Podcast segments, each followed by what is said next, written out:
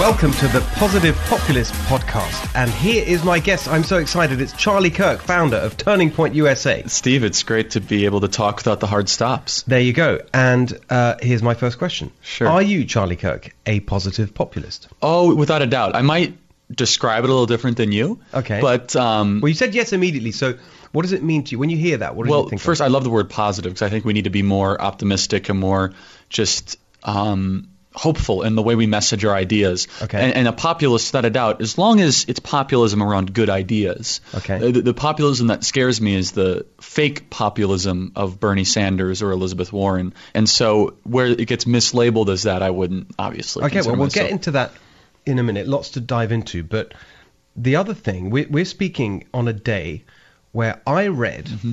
that you, I think that I'm going to try and recall this phrase right, have the biggest megaphone. You are the biggest megaphone on the right of center of politics. You literally have. on have- Twitter, yes. Okay, on Twitter. No, but this is very Yeah. interesting.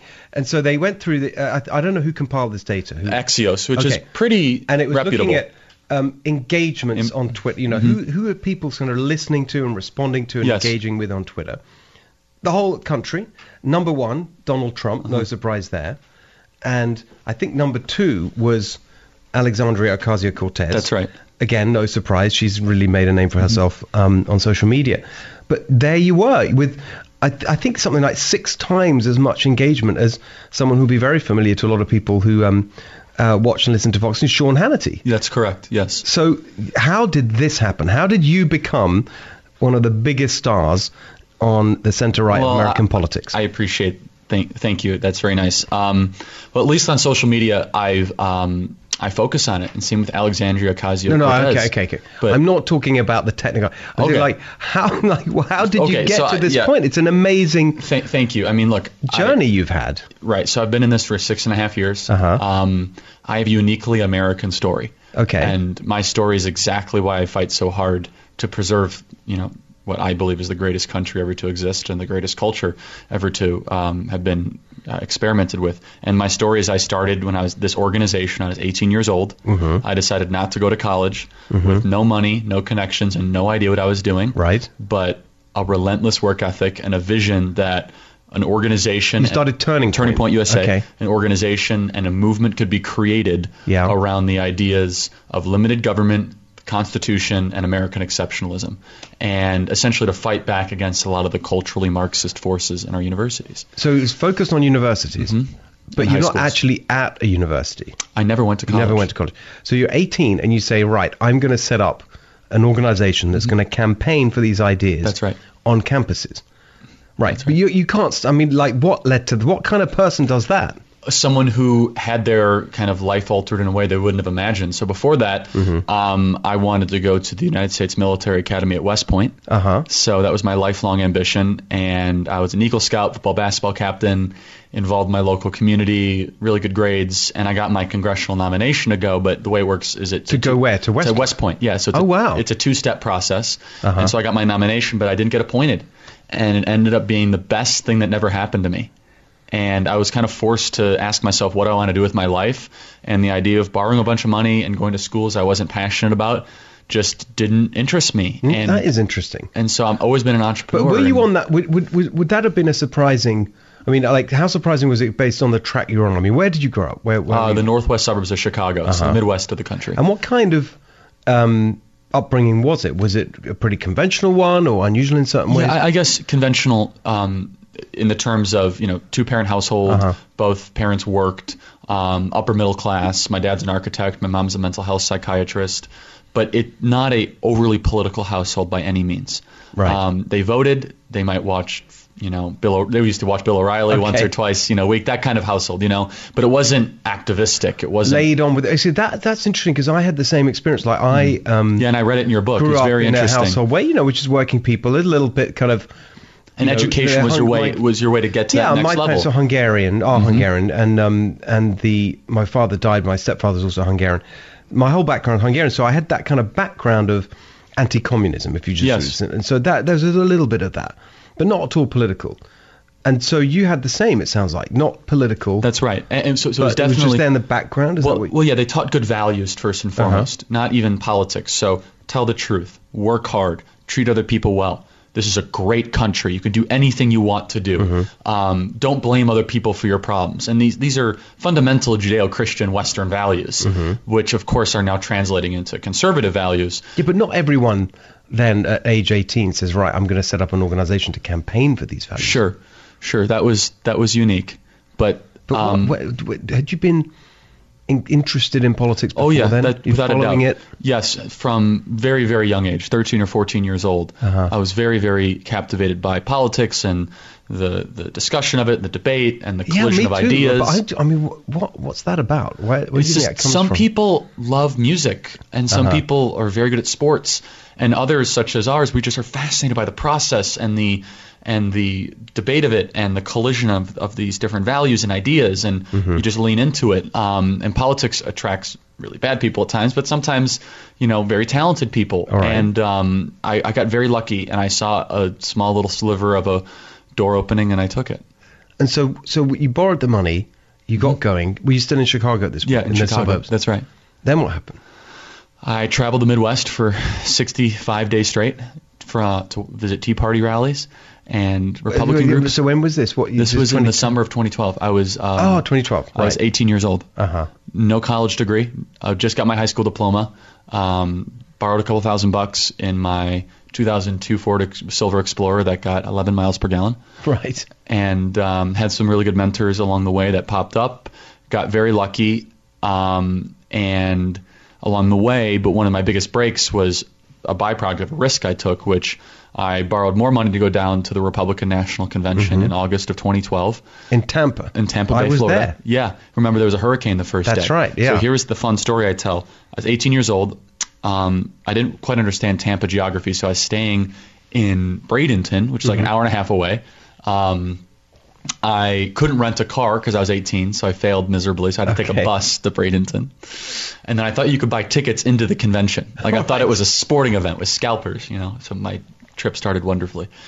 Um, it was a learning experience for me of how to be in total desperation mode, to try to find and catch your break. Uh-huh. And it fi- it happened to me in the most just divine way. And I'm a very spiritual, religious person, but I Uh-huh. don't mean to overly proselytize on it. But I saw a guy in a stairwell by the name of Foster Friess. He was Uh-huh. wearing a cowboy hat. And um, I recognized him from a previous speech I saw him give earlier in the summer. Mm-hmm. And I went up to him and I gave him the sales pitch, except it was in stairwell, so it was the stairwell pitch.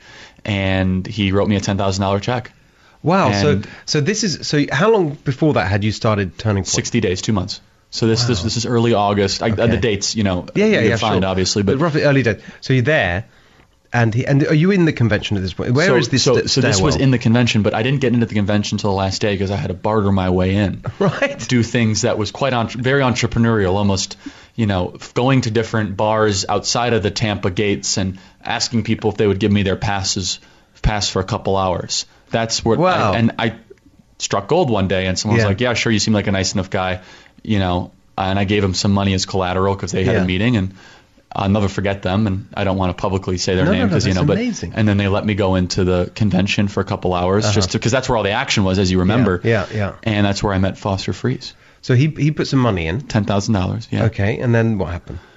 Then I had enough to at least form a website and Uh-huh. a logo, and I recruited a couple other young people online to buy into this vision that Yeah. we don't have to be automatically liberal, that the youth conservative movement is in need of massive revitalization, Mm-hmm. and the entrepreneurial spirit needs to be alive and well within American politics. And I write about this in my book, but there's a lot of ups and downs. But the long and short of it is, Just tell tell us the name of the book for people who haven't uh. Time for a Turning Point Okay, is the name of the book, which is kind of the odyssey of this story. Mm-hmm. But to give people the idea, six and a half years later now, um, we have a $20 million year budget now. Mm-hmm. 135 people on staff. We're present on 1,400 campuses across the country.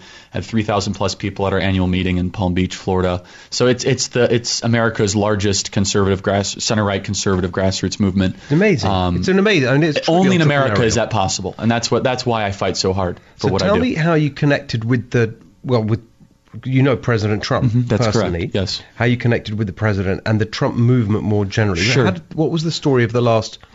I, I guess the second half of yeah, the turning turning points exactly life, lifetime. And so one of the breaks that I got along the way is once we were, you know, growing and raising some money, um, one of our donors suggested I speak at the Republican National Convention Mm-hmm. um, in the summer of 2016. So it's the conventions are always where these things okay. happen. Lesson for anyone listening: that's got to go where the actions there, happen, yeah. wherever it is in the world. So I went and I spoke, and I was the youngest speaker at the Republican convention in 2016. g- who asked you again? uh, Did one, of the- our one of our donors was really uh, uh, connected into the. yeah, and he just loved that I was. And I, I spoke at some obscure time at like Uh-huh. one o'clock in the afternoon on like the first day. Right. I was like the fourth speaker when everyone was still sweeping the floor, getting things ready, and they were rolling carpet. Right. but it was still an official speaker. It was after the gaveling in, so it was Uh-huh. an official speaker.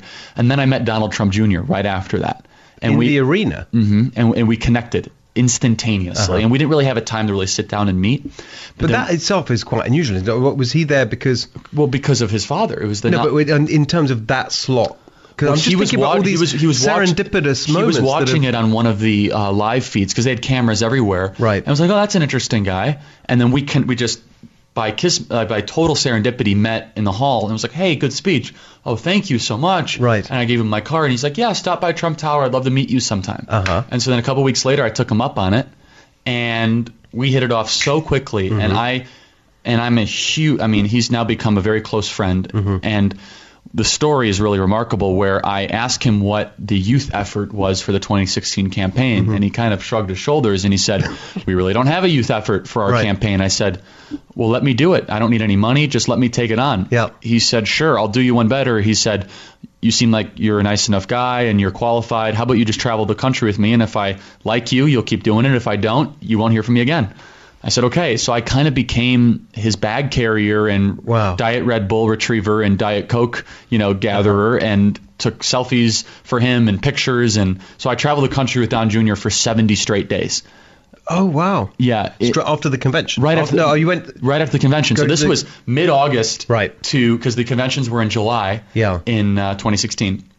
And so from mid August to election day, Mm-hmm. I was running the youth efforts of the campaign. I still had Turning Point, but it was it wasn't where it was today. It was a three million dollar organization. It was something I was able to take a 70 day hiatus Mm-hmm. for, and I became the bag carrier for Don Jr. And this, and I just, it's so funny because you, you would, this will resonate with you.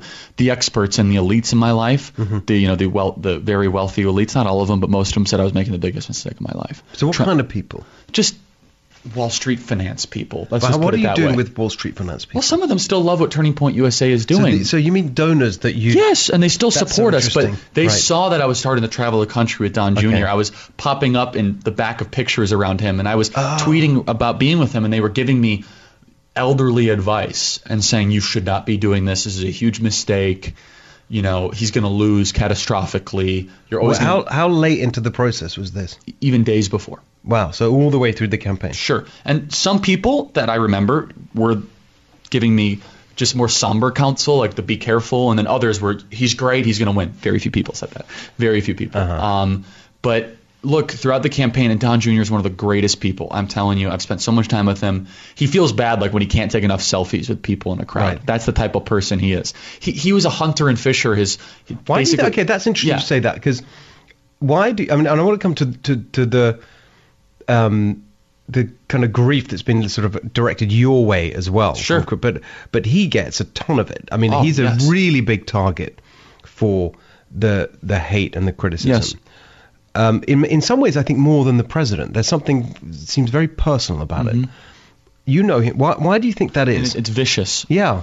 Well, first of all, they see that he's a very effective voice, and he is. I mean, I've seen him pack college campus arenas, three, four thousand students, Mm-hmm. and the joke he always gives is, "You do know it's Don Jr. coming here, right?" And the whole place erupts in laughter. And the left is very irritated by effective voices. You know, Mm-hmm. they, they they will bring in the cavalry quickly when they see people that are resonating, Mm-hmm. uh, and I know that firsthand. Um, but but secondly, they look at it as a way to get to the president and they look at it as you know we might not be able to ruin the president today, but maybe we can make his life horrible by ruining his kid's life, by writing the articles, by trying to assail the character. Um, and look, you, I've spent more time with Don Jr. on the political road than anybody else, mm-hmm. except maybe one of the guy named Tommy Hicks, that mm-hmm. who is now the co- going to be the co-chair of the Republican Party. And I can tell you, he is one of the most down to earth just genuine people. And I know that that term down to earth is so overused, mm-hmm. But a, a great example is, and I kind of alluded to it earlier, is we're at college campuses and the Secret Service says, we got to go, we got to go. And he's like, oh, I feel bad I couldn't take pictures of all people there. And that's not just BS political Yeah. vapor. This is back, this, this is private conversations with, oh man, all these students came out to come see me. You know, next time let's build in more time so we could do the entire click line. There's nobody else in politics that even that, that that does that. I mean, he jumps into crowds to meet people and to sign posters and to do favors, and his, he's almost automatically in the posture of yes, I want to help other people, mm-hmm. and he just gets such a misrepresentation of that in the media, and so and so I've gone to bat for him many times because he he earned it, and he's a good person, and then. In really, we won the election by such a surprise. He kind of was like, Charlie, you were there you know, you believed. How can I help you? And I said, well, I think it helps everybody, the country, your father, the president, the movement, and you, if Turning Point becomes the hottest thing out there. And he said, great, let's do it. Right. And so he started to speak at our events and, you know, introduce us to more donors. And Uh-huh. we went from 3 million to 20 million, 600 campuses to 1,400 campuses, 30 staff to 130 staff, so on and so forth. Wow. That's really interesting. And then tell us about the connection with the president. Sure. How did that? Do you remember when you first met him and what that? Yeah, I mean, I met him a couple times during the campaign, and then as he became president, um, you know, Don Jr. and Eric and Ivanka and Jared started talking favorably about what we were doing, and he saw a lot more of my, you know, Twitter presence and saw me more on Fox News and what I was saying. I think he agreed with, you know, some of the commentary, which is trying to synthesize really hard to understand ideas in palatable talking points. As you can mm-hmm. see, I try to mm-hmm. do that on on your show, and that's something I pride myself on, which is mm-hmm. able, to bring irrefutable truth to the common man, which is something he does really So well. Um, what about the the the the people who told you not to get involved? Sure, some of them are still close friends because I've made mistakes before in my life, and I understand that. And how do they see it now? Do you? I mean, Very favorably, yes. They deny they ever told me not to know. You of course, they cheat. You know, I don't want to embarrass them or put them on the spot, but it does go to show that I believed in my core I was making the right decision. But the, the interesting thing about that is that, and it's it's in, a way how we started, which is that, and, and and and also why those people would react like that, which is mm-hmm. that the Trump campaign was not like was you know was different from the traditional. Conservative Yes. Republican thing. And when you started out, you said, Well, I'm going to start something. This is pre Trump, right? This is 2012 you're talking about. Um, something that would really promote conservative ideas. And now you find yourself right at the heart of something that a lot of conservatives say that is not conservative. Th- This Sure. is something else. This is some people use the label populist, others something Mm-hmm. a bit more you know insulting. But there's a lot of people who say this isn't conservative. So as someone who started out a, Sure. a pro-conservative movement, how do you? Well, I still consider that? myself a conservative. Um, I've changed on some issues, Mm-hmm. which which I'm not afraid to talk about the evolution of you know my own personal perspective on certain issues, specifically China and trade. Okay. Um, I used to think, oh, it's fine if we're exchanging goods for goods with China. You know, this Yeah. was this was Interesting. a purely, f- you know, libertarian free market approach, and Yeah. I've totally changed on that. I think China's Yeah. our number one geopolitical enemy. Yeah, I mean, I be- totally agree with they, you. They're ripping us off. They're hacking our cyber grid. They're infiltrating universities. Um, they're still classified as a developing nation of the Mm. World Trade Organization. Um, they manipulate their currency, so on and so forth. I've changed my opinion on um, a lot of the Middle East.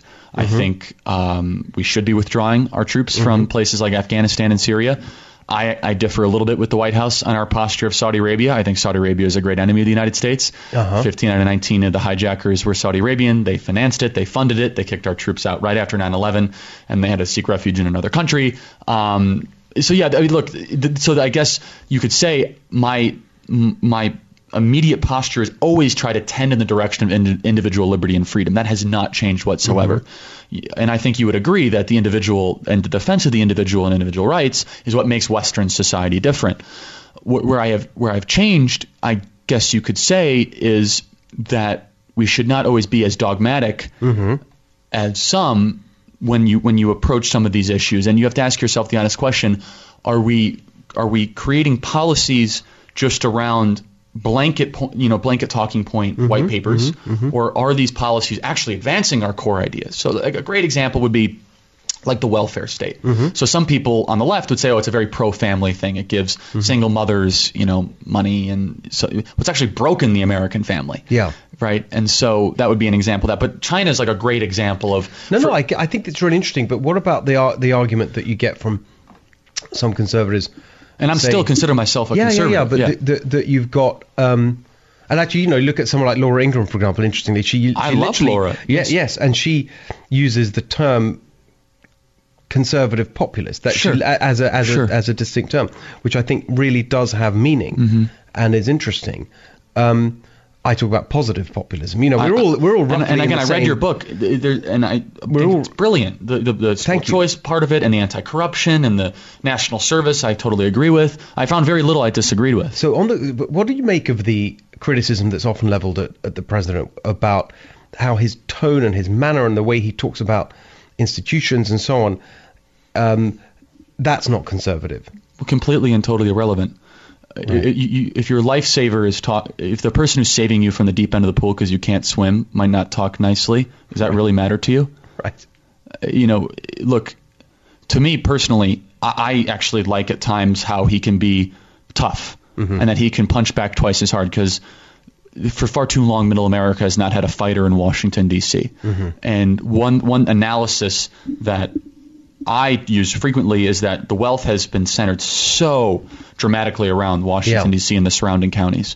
Eight out of ten of wealthiest counties in America around Washington D.C. The, de- the Democrat Party won 73 out of 100 of the uh, wealthiest counties in America in the midterm election. Hillary Clinton won 80 percent of the wealthiest counties in America. So. th- What is that really saying is that Republicans, you now own the American working class. That's what it means. Yeah. And why? It, it's not because of more white papers. It's just not. It's because of one guy, Donald Trump, who talked about the disenfranchising of the American worker, who talked about poorly created trade deals, who talked about the opioid epidemic and maybe closing our southern border to stop the flow of drugs and crime, to talk about immigration in a stance that's pro American, which is that our country is distinct and our culture should be preserved and protected.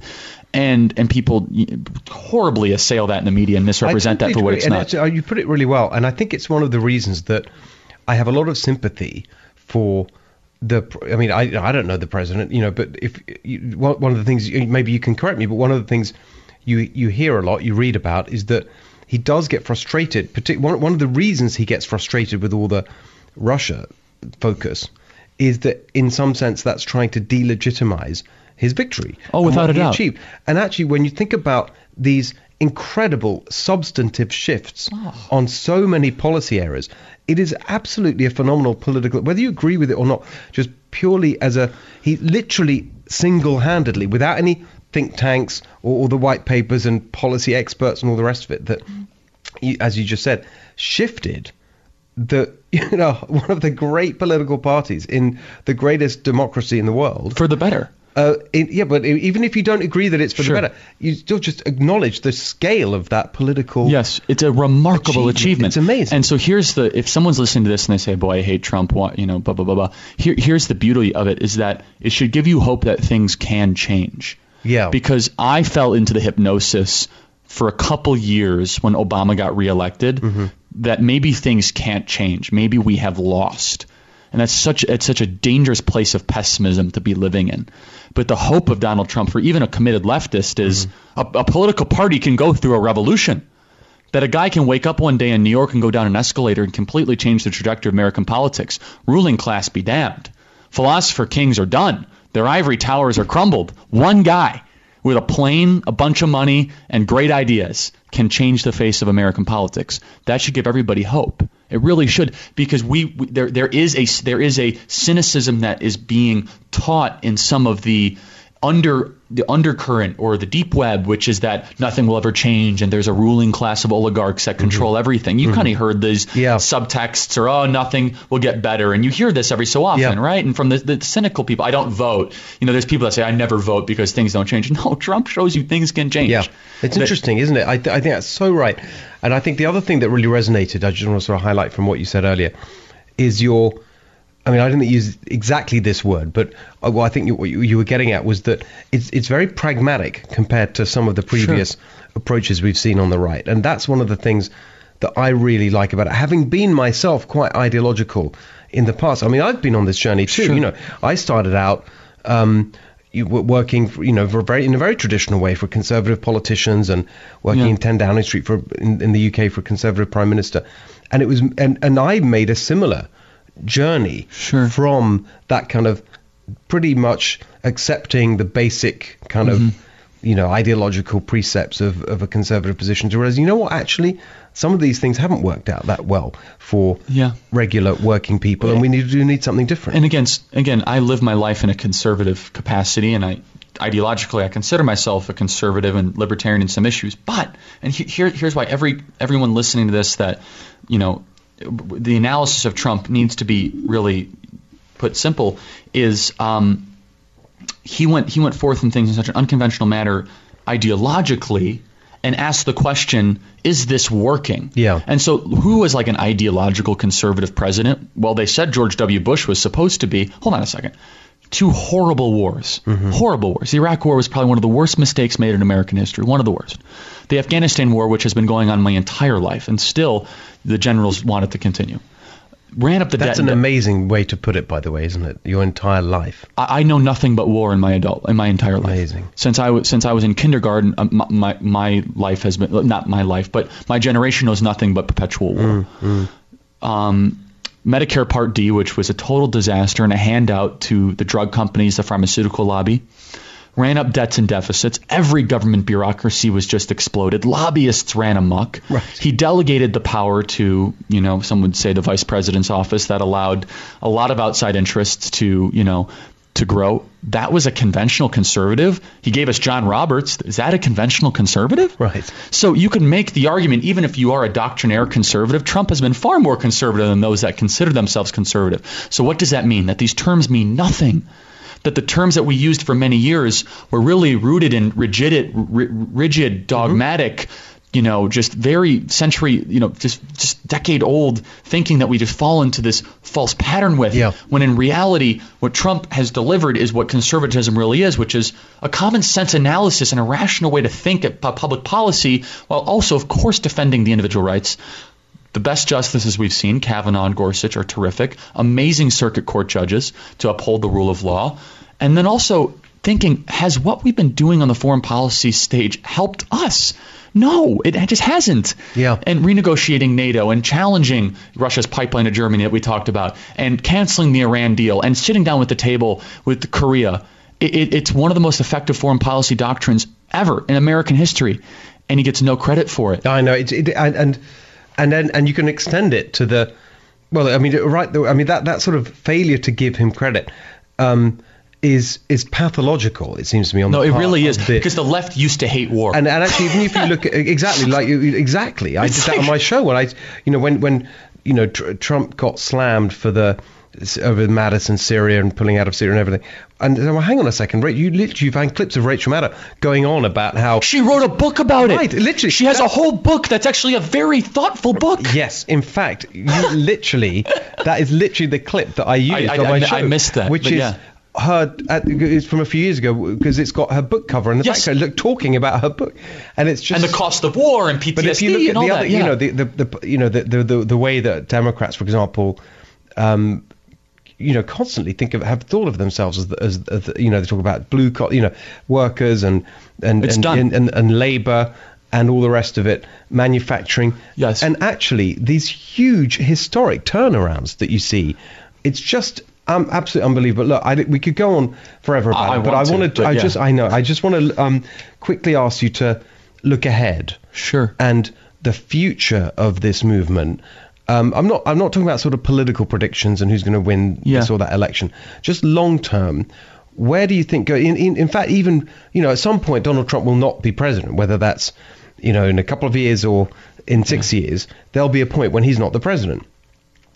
What then for this movement that he started? It will live on, and it will live on um, because of people like you and people like me. And the common denominator, the, the, the, the most important takeaway of the whole Trump movement is should we be a country that rewards monetarily and philosophically and through power structures a clustered group of elites that live in one geographic area? Or do we actually believe in decentralized power and asking objectively, are the people, are the majority of the American people, are the people that go to work every day, are their lives getting better?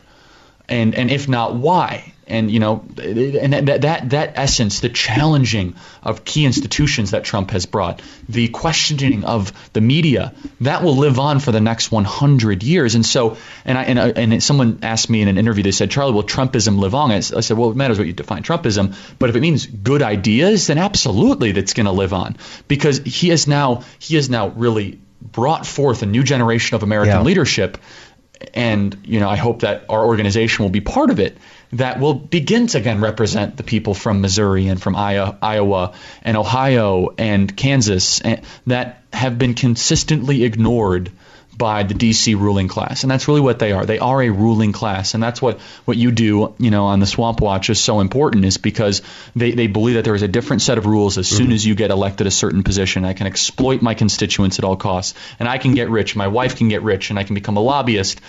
And I think that there's a there's a lot of reasons around that, and you offer solutions for it.